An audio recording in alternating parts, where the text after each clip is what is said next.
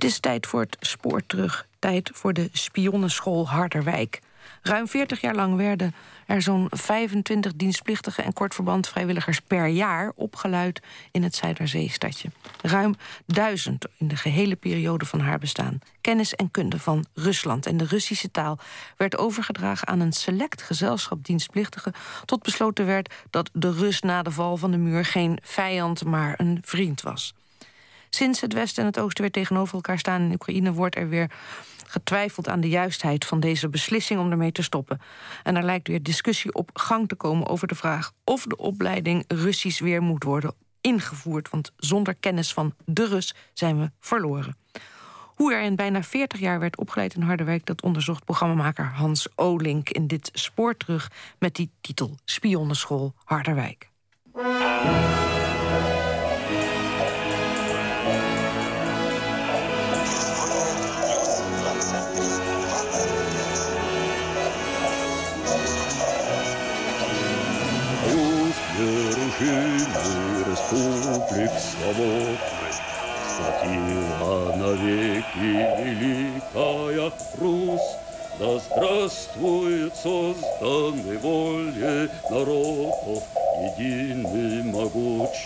Советский Союз. Het kazernecomplex aan de Smeepoortstraat 37 in Harderwijk heeft nogal wat functies gehad. In 1815 kwam het in gebruik bij het depot van de troepen in de koloniën. In de loop der jaren werden tienduizenden soldaten in zes weken tijd voorbereid op hun dienst in Nederlands-Indië. Behalve Nederlanders ook Duitsers, Fransen, Amerikanen en Ghanese. de goot van Europa werd het stadje destijds genoemd, vanwege de vele cafés en bordelen. Vanaf 1907 werd het een gewone kazerne en van 1951 tot 1988, ten tijde van de Koude Oorlog, is er de School van de Militaire Inlichtingendienst, SMID, gevestigd. Voor de buitenwacht gebeurden er geheimzinnige zaken, waardoor de school de sectie stiekem werd genoemd. In werkelijkheid werd er Russisch geleerd, om de vijand te kunnen afluisteren en te kunnen ondervragen, mocht hij zich ooit gevangen laten nemen. Ten einde deze geheimzinnige periode te reconstrueren, spreekt Hans Olink met drie leerkrachten: Theo van Roon, Aleid Markwart Steenman en Boukje Wiebes. En vijf leerlingen, te weten Alexander Munninghoff, Lex Lammen, Arno Langeler, Bruno Naarden en Jan Trap. Hoewel er ook oud-leerlingen en leraren waren die de geheimhoudingsplicht serieus namen, zijn de meesten van mening dat zij daar niet meer aan gehouden zijn. De Koude Oorlog is immers voorbij, vinden ze.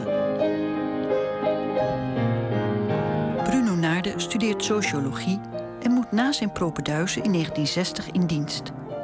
Hij komt op bij de artillerie in Berg op Zoom. Daar ontmoet hij een slavist die prachtige gedichten leest.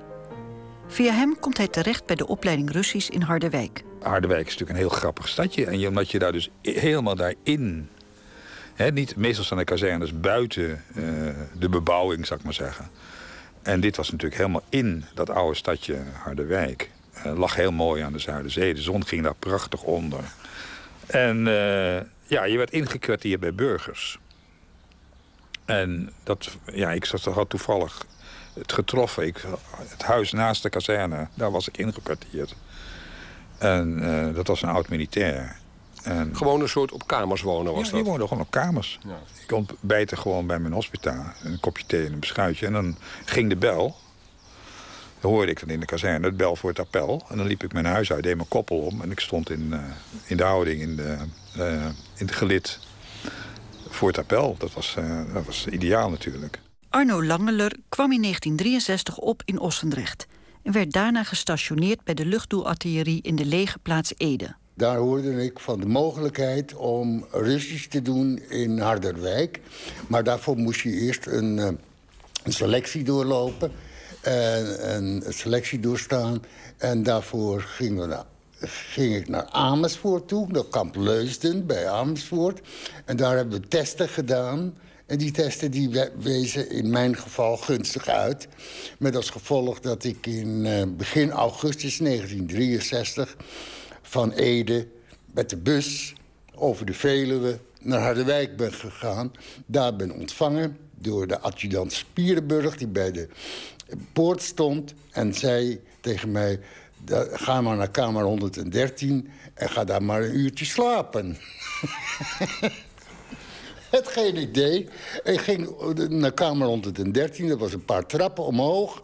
Daar lagen al een paar lieden en sommigen snurkten ook. En daar heb ik mij bij aangesloten. En smiddags kreeg ik te horen dat uh, iedereen maandag daar verwacht werd. Want het was op een vrijdag. We konden dus naar huis. En uh, op maandag begon daar het bestaan op de uh, school militaire inlichtingendienst... de Oranje Nassau-kazerne in Harderwijk. Lex Lamme zit in 1960 op de intendantsopleiding in Amsterdam als hij een onverwachte vraag krijgt voorgelegd. We zaten in de klas van de Oranje Nassau-kazerne. Dat was de kaderschool onder andere. Van de intendansen, die was in Amsterdam gevestigd. En daar werd gevraagd, uh, wie willen Russisch leren? Nou, dat wilde iedereen wel. Dus we staken allemaal onze vinger op. Zo logisch klinkt dat niet voor een leek, hoor. Dat wilde iedereen wel. Ja, maar een taal leren, en zeker een taal met een, met een, een literatuur van heb ik jou daar... en een taal die uh, grote delen van de wereld gesproken wordt... en dan de taal, want we leven natuurlijk eventjes nu in 1960... de taal van de vijand. Ja. Dat is toch machtig interessant. Dan kun je eindelijk eens horen wat ze allemaal zeggen. Dus jij stak de vinger op? Nou en of. Twee vingers. Ook Alexander Munninghoff wordt in 1967 opgeroepen voor de stoomcursus Russisch in Harderwijk. Ik had al een voorsprong, omdat ik al Slavische taal en letterkunde studeerde. Dus ik had eigenlijk al. En bovendien van huis uit. Ik heb een Russische grootmoeder waar ik een tijdje bij gewoond heb. Um, hoewel ik daar. Die was helemaal doof. Dus daar kun je, van een doof mens kun je geen taal leren. Dat is heel gek. Maar goed, ik had wel een paar honderd woordjes van haar geleerd al. En mijn uitspraak was ook al. Dus ik zat eigenlijk al een beetje. Het was voor mij vrij gemakkelijk. Maar ik, ik merk, het is gewoon. Je moet een nieuwe taal leren. Nou, dat is op, als je al een studie achter de rug hebt. Wat bij de meeste uh, tassisten uh, het geval was. Die hadden al een universitaire studie afgerond. En dan nog eens een keer een taal te gaan leren, dat is behoorlijk pittig hoor. Kun je je nog iets van die, van die eerste lessen herinneren? Uh, Wat leerde je op die lessen?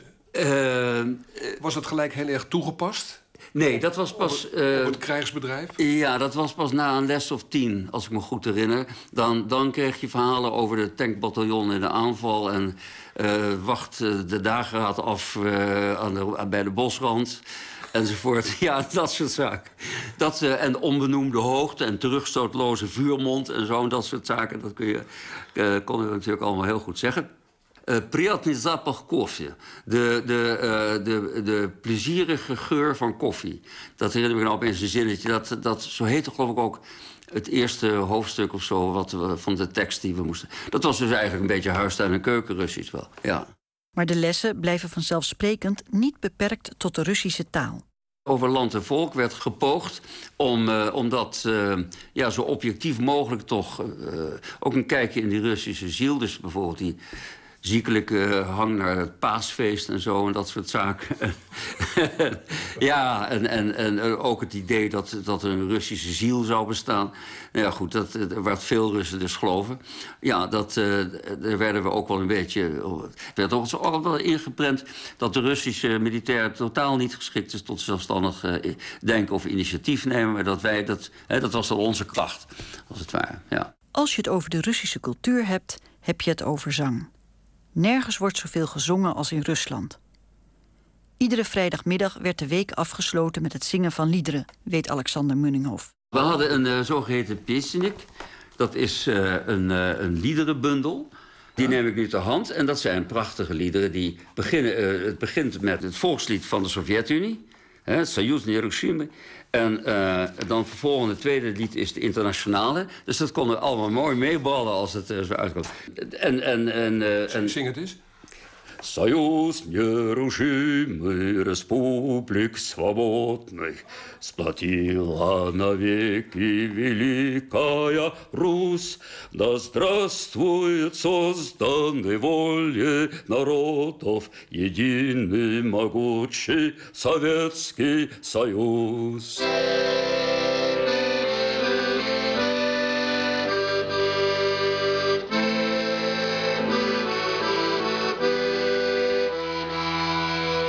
De dan 25-jarige Boukje Wiebes wordt in 1986 persoonlijk benaderd om lerares te worden. Ik kreeg een telefoontje van Leen Noordzee. Die was destijds uh, volgens mij de baas van de afdeling TAS. En die vroeg of ik wilde komen werken. En eh, dat was, ik was afgestudeerd in 1985. En ik zou dan mei 86 daar gaan werken. En nou, er, er zou een, een, procedure gestart worden en dan zou ik gescreend worden. En uh, dat gebeurde. Er kwamen een man en een vrouw kwamen op mijn studentenkamertje in Leiden. Kwamen mij een aantal vragen stellen. En dan in, het begin, in het begin waren dat uh, hele normale vragen. Wat doe je? En uh, wat heb je gedaan? En toen kwam ter sprake dat ik in Rusland was geweest. En toen werden de vragen wat indiscreter. Uh, of ik uh, iets gehad had, een relatie had gehad met een Rus. En ik werd er een beetje opstandig van. Dus ik begon, nou, wat gaat jullie dan nou aan en waarom moet ik dat vertellen? En dan kreeg ik als antwoord, nou ja, als je daar geen antwoord op wil geven... dan heb je blijkbaar reden om dat niet te zeggen, om dat te verbergen. Dus nou, gaf ik maar weer antwoord. Nee, ik had niks gehad met een Rus daar. En uh, nou, wat ik dan stemde en wat mijn ouders stemden... nou, begon ik ook weer van, nou, dat gaat jullie allemaal niks aan. Nou, nee, en dat... Uh, nou, of ze hadden andere methodes om daar dan achter te komen... of het was uh, zo dat ze dan... nou ja, toch wel weer... of ik dan iets te verbergen had. Aleid Marquardt Steenman begint in 1986 als docente. Ze had van vrienden gehoord dat de SMID docenten zocht. Het lijkt daar wel interessant werk... Ik was uh, aangesteld aanvankelijk om die jongens, de cursisten, huistuin- en keukenrussisch te leren. Dus niet het militaire gedeelte, maar gewoon met het alfabet beginnen... en dan die naamvallen en werkwoorden en heel veel conversatie. Dat ging heel erg gedetailleerd, echt met grammatica... dat je denkt van jee zeg, daar moest ik zelf ook nog wel eventjes op studeren. Het grappige vond ik eigenlijk, daar kwam ik dan uh, na een paar lichtingen kwam ik daarachter... dat die jongens, die cursisten, mm, dat waren uh, over het algemeen afgestudeerden. Biologie, Frans, nou ja, noem maar op, alles.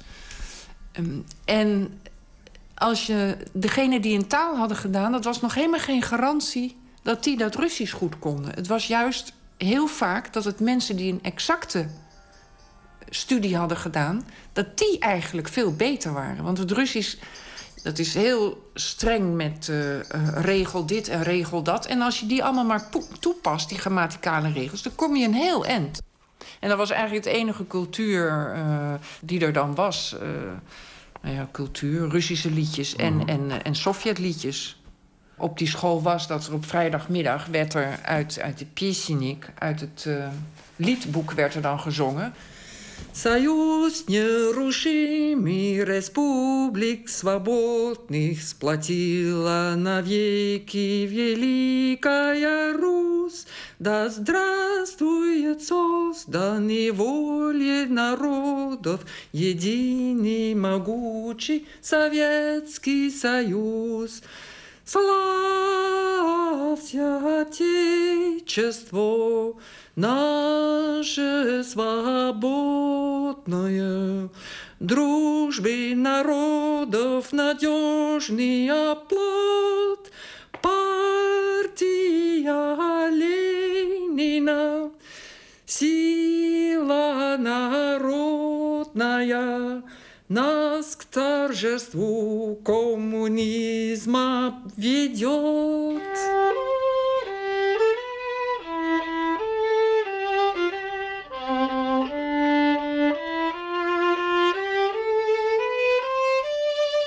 Volgens docent Theo van Roon is de motivatie van de studenten hoog. En hij weet ook waarom. Als je de keuze hebt tussen uh, maandenlang door het zand uh, tijgen, sluipgangen... of een nieuwe taal leren als ambitieuze jongeman... nou, dan is de keuze niet zo moeilijk. En dat gaf meteen natuurlijk ideale onderwijsomstandigheden. Gemotiveerd, geselecteerd op aanleg. En dan heb je ook nog de krijgstucht als het nodig is.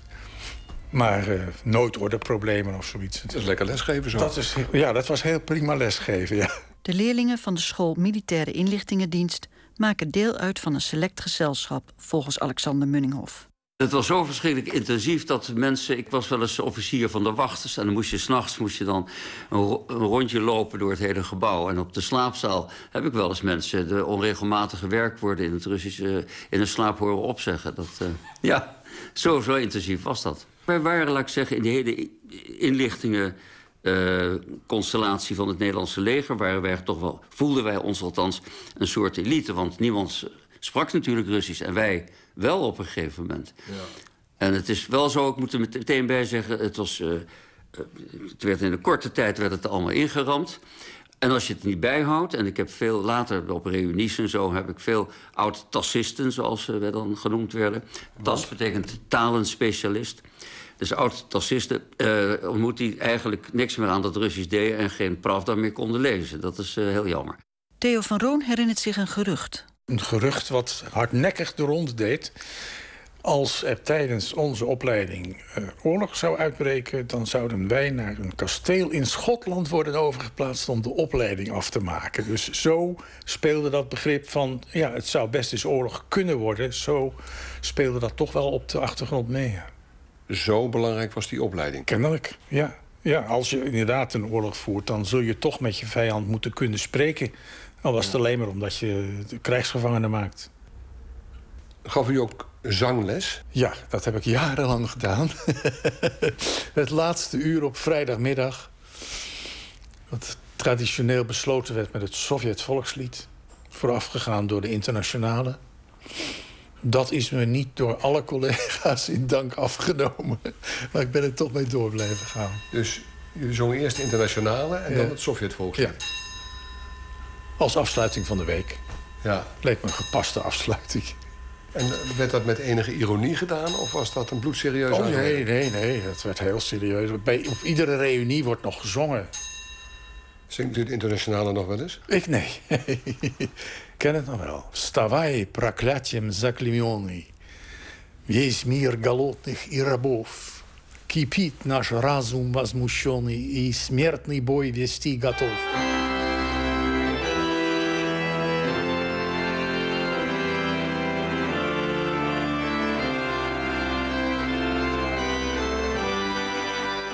Alexander Munninghoff kan na acht maanden een eventuele krijgsgevangene ondervragen in het Russisch. Want daar gaat het allemaal om. Na acht maanden waren wij in staat om een eventuele Russische krijgsgevangene. Uh, stel dat het ooit uh, in de, op de Lüneburger Heide, dat waren toen de tijd, waren dat de speculaties, dat daar dan de eerste confrontatie, hè, als einde van de Koude Oorlog en begin van de Hete Oorlog, die zou daar dan plaatsvinden. En als wij dan er zouden slagen om één Russische krijgsgevangene uh, buiten te maken... dan zouden we hem in Russisch kunnen vragen of hij klontje suiker bij de thee wilde... en, uh, en of hij kon vertellen waar zijn troepen, zijn, zijn kameraden naartoe gingen. Dat, konden we allemaal vragen. Dat was het, het uiteindelijke doel? Om, om een, ja. een, rust te isoleren en te vragen naar de coördinaten van zijn kameraden. Ja, ja, ja, ja, ja. gewoon wat, je, wat elk leger heeft, een ja. ondervraagafdeling. En uh, er wordt altijd meteen altijd bij gedacht dat we dan de ballenknijper zouden gaan hanteren en mart, martelingen zouden toepassen. Zo. Dat is een, daar hebben we het A, nooit onderricht in hebben, gehad. En B, nou ja, kijk. Uh, dat is, als je je voorstelt hoe het in werkelijkheid gaat... gaat het natuurlijk altijd veel rauwer aan toe. En uh, is er ook waarschijnlijk nooit plaats voor die verfijnde... Uh, listige ondervraagmethodes die wij dan hadden. He, die dan toch ook uh, probeerden puzzeltjes, puzzelstukjes bij elkaar te leggen. En uiteindelijk, als we dan misschien wel twee of drie krijgsgevangenen hadden ondervraagd... dat we dan samen een afgerond beeld konden vormen. En, en, en zo dan onze eigen troepen te, van dienst zouden kunnen zijn. Bruno Naarden kan zich nog een ondervraging herinneren van piloten die normaal gesproken boven Rusland vlogen. Bij gebrek aan een Rus worden zij aan de tand gevoeld. Die mensen dus die, die, die, die hadden dus de kans om neergeschoten te worden. Ja. En als ze neergeschoten werden, dan moesten, werden ze ondervraagd. En dan moesten ze dus weten wat ze, wat ze wel moesten konden zeggen en niet. En officieel mocht je natuurlijk alleen maar je naam, je rang en je registratienummer zeggen. Meer niks. Ja. Meer hoeft hij ook officieel volgens de conventie van Genève niet te zeggen. Maar deze mensen deden natuurlijk iets wat eigenlijk niet mocht. Want je mocht, ze mochten niet daarboven vliegen. En ze hadden camera's in de, in de punt van hun vliegtuig zitten... waarmee ze fotografeerden en filmden. Dus die, waren gewoon, die deden gewoon spionagewerk. Nou, die mensen die, die wisten dus dat ze neergeschoten konden worden... en dan uh, in een moeilijke situatie terechtkomen. En dan, om dat te oefenen, werden ze losgelaten op de Veluwe... in s'nachts, in het donker. En dan uh, moesten ze ergens naartoe. Mm -hmm. Ze wisten waar ze naartoe moesten, maar ze wisten niet waar ze losgelaten werden. Ze moesten zelf zien die plek te vinden. Mm -hmm. En dan ondertussen joeg de hele marechaussee met honden en zo op ze...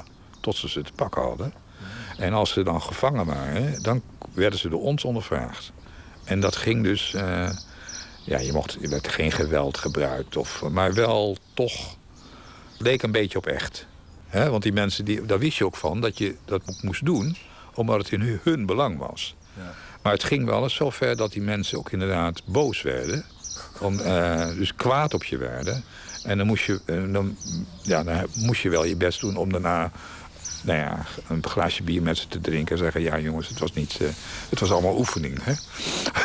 Lex Lamme heeft ook ondervragingsoefeningen meegemaakt.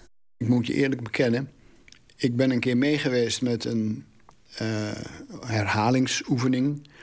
En toen moesten wij uh, meedoen met een NATO-oefening. NAVO-oefening, moet ik eigenlijk zeggen. En dat waren Duitse straaljagerpiloten. En dat waren bikkels die, die zeiden gewoon niks. En toen bedacht iemand van ons... als we die jongens nou eens in een bakje water zetten... dan worden ze verkouden. Dan gaan ze snotteren. Dan kunnen ze geen straaljager vliegen. Dat scheelt in de inkomsten. Dat is gebeurd. En ze gingen allemaal zingen. Als vogeltjes. En toen heb ik gedacht... dit is voor mij de laatste keer geweest. Hier doe ik niet meer mee. Ik nee? vond, nee, nee, het werd me toch... Nee, nee. Werd er ook gezongen op ja, school? we hadden, we hadden op vrijdagmiddag hadden we koor. En dan zongen we de, de Russische evergreens. Uh, Kalinka en Katyusha en hoe ze allemaal heten. En eh, Shirakastra namaya radnaya. Sjusnich gorda niet bolje. Человек проходит как хозяин. En de rest ben ik vergeten. En we zongen ook iedere vrijdagmiddag het Russische volkslied. Союз нерушимых, свободных республик. Bom, bom, bom, bom, bom, bom, bom, bom. Nou, dat werd daar gezongen. In Harderwijk, moet je je voorstellen.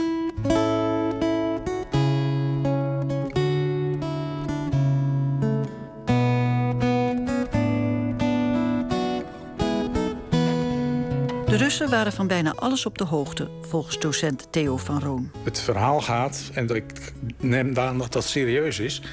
dat de kadetten van de Koninklijke Militaire Academie... de dag nadat ze geslaagd waren... een felicitatiebrief kregen van de Russische ambassadeur.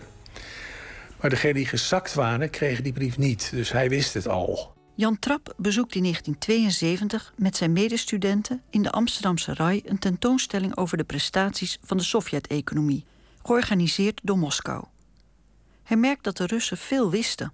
En dat was natuurlijk vol met Russen, Sovjet-Russen. En natuurlijk voor ons een prachtig uitje om daarheen te gaan. Ja. Dus de overste Helder uh, had uh, georganiseerd dat wij daarheen moesten gaan... onder de strikte instructie weer dat wij studenten waren aan de Leidse Universiteit... dan wel de Amsterdamse Universiteit. Uh, en verder niet herkenbaar mochten zijn als militairen. En nou, dan konden we daar vrijelijk rondkijken. Ehm, nou ja, de overste Helder was al een hele uh, op, opmerkelijke man. Uh, ik zal zijn bijnaam nu uit respect even niet vermelden. Maar uh, die viel enorm in de kijkers. En toen hij er binnenkwam, moeten ze hem onmiddellijk herkend hebben. En wij, ja, als kuikens om hen heen... dat was natuurlijk ook duidelijk dat wij niet zomaar studenten waren. Dus onmiddellijk toen wij binnenkwamen, toen werd er omgeroepen... Pribila Grupa is Harderwijka. Er is zojuist een groep uit Harderwijk aangekomen. Dus ze wisten feilloos waren.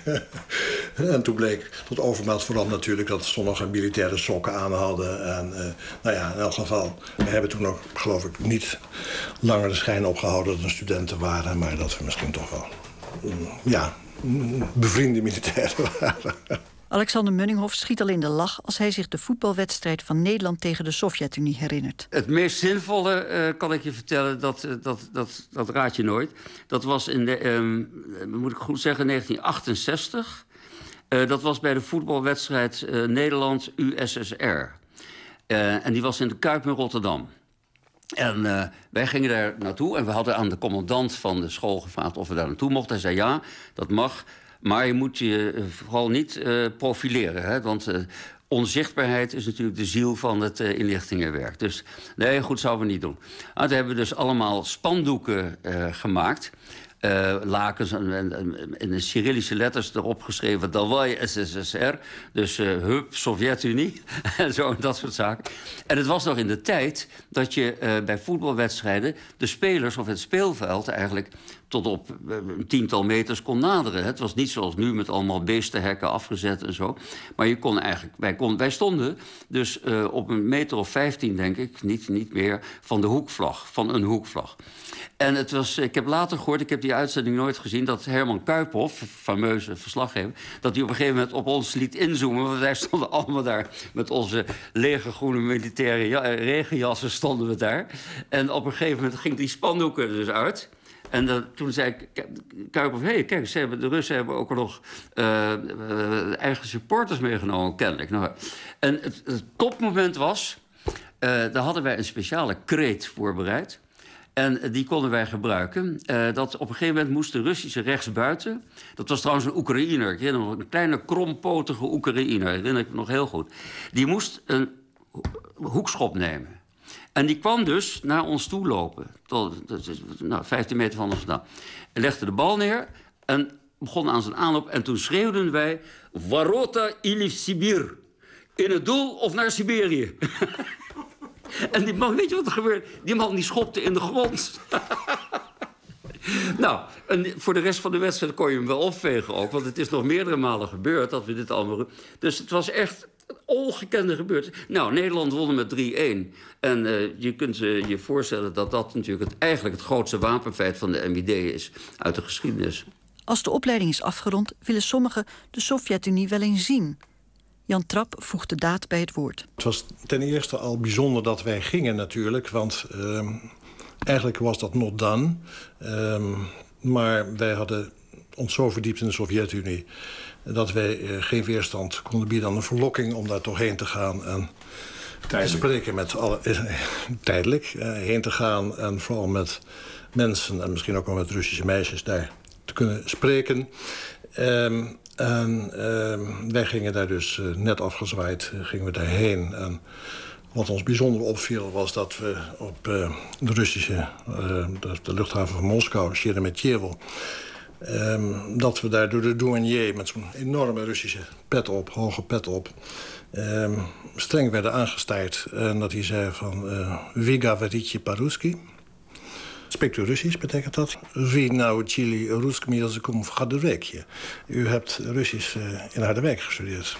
Nou, dat vonden we... Ja, daar konden we even niet op wisselen, begrijp je? Dat uh, was nogal bijzonder. En, uh, dus we waren daar wel even met stomheid geslagen. En dat heeft eigenlijk toch wel gedurende dat hele bezoek aan Moskou...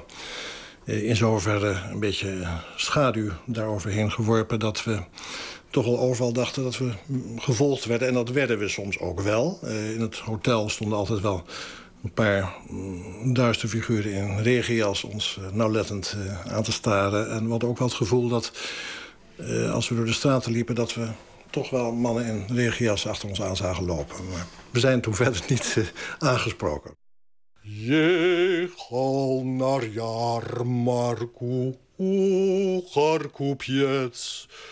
Uchar kupieczu doloj, mala zo oj da da, oj da da, uchar da, oj da da, mala.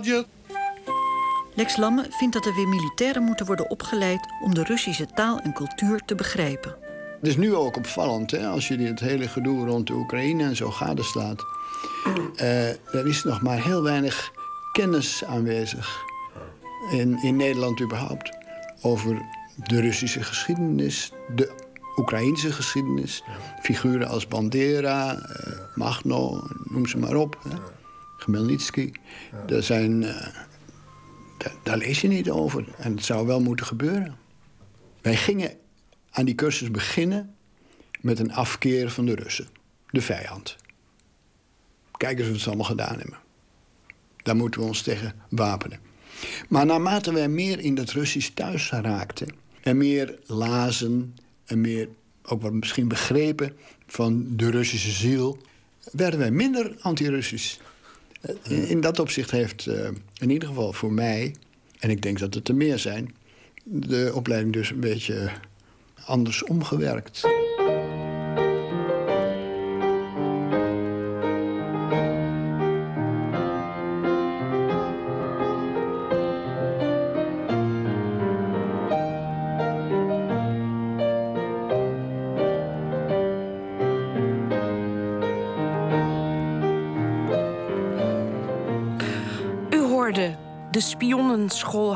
Een programma van Hans Olink, gemonteerd met Berry Kamer.